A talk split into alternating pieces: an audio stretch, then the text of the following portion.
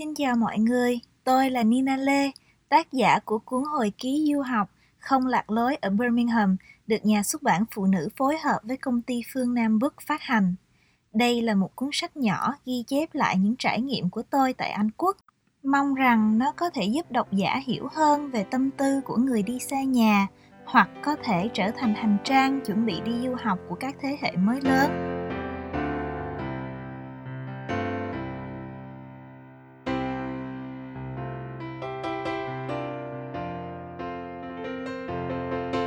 Nếu các bạn chưa nghe lời giới thiệu và chương 1, tôi khuyên các bạn nên quay lại nghe hai phần đó trước.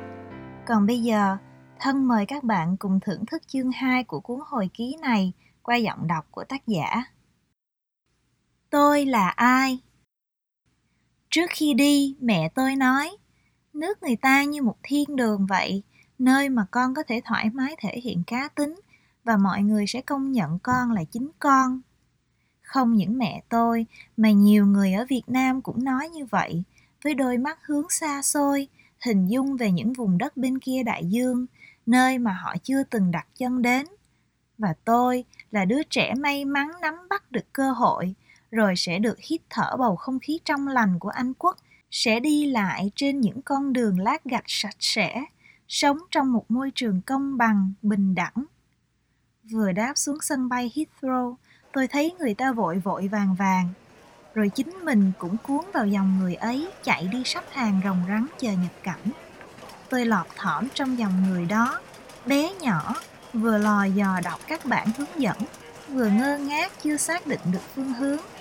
Vì thế, tôi mất đến tận 3 tiếng đồng hồ trong sân bay mới hoàn tất thủ tục và lết thết kéo cái vali ra đến cổng arrival.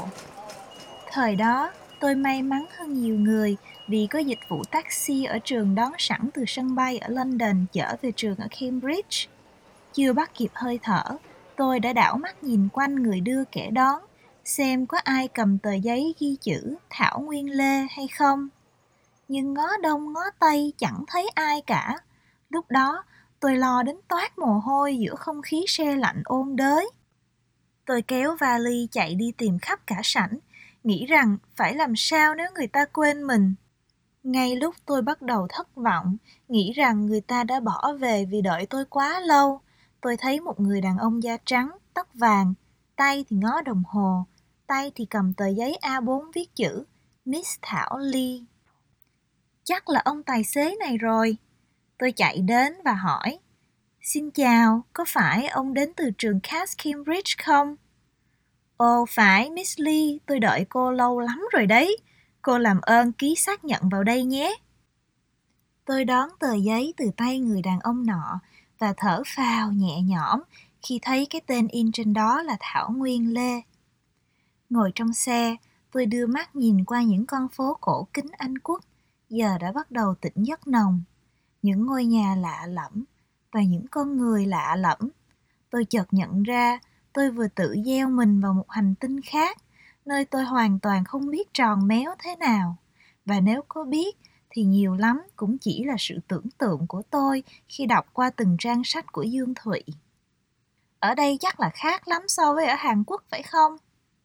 Câu nói của người tài xế cắt ngang suy nghĩ của tôi. Tôi vẫn chưa hiểu mô tê gì cả. Vì sao ông ấy lại so sánh với một đất nước ngẫu nhiên như vậy? Ở Hàn Quốc sao? Ừ, tôi chưa từng đến đó nên cũng không biết được, nhưng chắc là khác lắm. Ơ, cô không phải là người Hàn Quốc à? Tôi đi đón mấy người châu Á tên Lee, đều là người Hàn Quốc cả đấy. Người đàn ông nọ ngạc nhiên. Không, tôi không phải. Tôi cười đáp lại. Tôi là người Việt Nam. Không ngờ, từ ngày đó đến mãi sau này, câu nói ấy lại là câu nói được tôi lặp đi lặp lại nhiều nhất có phải chăng vì diện tích đất nước Việt Nam chỉ là một dấu chấm nhỏ mờ nhạt giữa năm châu bốn bể? Tôi nhớ ngày đầu tiên đi học, tôi dậy rất sớm để sửa soạn, chọn quần, chọn áo. Tôi muốn thể hiện cá tính của mình qua vẻ bên ngoài. Tôi đoán ngày hôm đó, đứa trẻ nào trong ngôi trường Sixth Form tương tự với trường cấp 3 của tôi cũng suy nghĩ như vậy. Bắt đầu ngày mới bước vào trường, tôi nghĩ mình đã sẵn sàng để kết bạn. Thế nhưng đối với các bạn, họ tò mò về đất nước của tôi hơn là về tôi. Việt nam ở đâu? Việt nam lớn hay nhỏ? Sao tiếng anh của bạn tốt thế? Ở đó có ăn thịt chó không? Bạn chắc chắn rất giỏi toán lý hóa. Từng câu hỏi của các bạn làm chính tôi cũng phải nhìn lại lý lịch của mình. Việt nam một đất nước xa xôi lạ lùng, nơi có những người giỏi tính toán với các con số, dở tiếng anh và ăn thịt chó sao? Những câu hỏi lặp lại từ sáng đến chiều thì tôi thật sự sụp đổ. Lúc đó tôi đang đi đến lớp business studies. Một cô bạn tây đi ngang qua tôi và nói, hi zen. Tôi ngó lại đằng sau xem có zen nào hay không. Không có ai. Tôi hỏi zen ai cơ cô bạn nọ bỗng trố mắt. Ơ xin lỗi mình tưởng bạn là zen à, bạn biết đó học sinh mới tới từ trung quốc. Ngày hôm đó khi về đến ký túc xá tôi quăng người xuống giường vắt tay lên trán ngẫm nghĩ. Đến khi nào tôi mới có thể nói tôi là người việt nam với sự tự hào trên gương mặt mà không cần phải cảm thấy nhỏ bé đến như vậy. Tôi cần phải làm gì? Có phải như mẹ nói, nơi đây người ta công nhận con là chính con. Vậy mà sau khi cô bạn kia nhầm lẫn tôi với một công dân á châu khác, tôi lại có cảm giác vừa bị tước đi những giá trị mang tính căn cước của mình trong mắt người khác đến như vậy. Tôi có thể đã bỏ lại đất cát của quê hương mình sau lưng, nhưng tâm hồn tôi thì chắc sẽ mang theo mãi mãi. Đêm đó, tôi nhận ra, để thốt lên được câu nói tôi là người việt nam, chắc chắn phải nói với một tâm thế khác.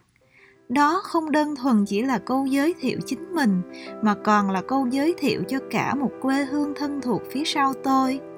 Có thể đây là sứ mệnh của tôi, của một thế hệ người trẻ việt nam được kỳ vọng là công dân toàn cầu, bước ra với thế giới. Bạn đang cầm cuốn sách của tôi trên tay, các bạn sẽ thấy hai bức ảnh tính kèm. Một bức là tôi đang hí hửng chuẩn bị bước vào trường mới ngày đầu tiên, và bức thứ hai là khung cảnh hội trường náo nhiệt ngày nhập học. Mong gặp lại các bạn lần sau.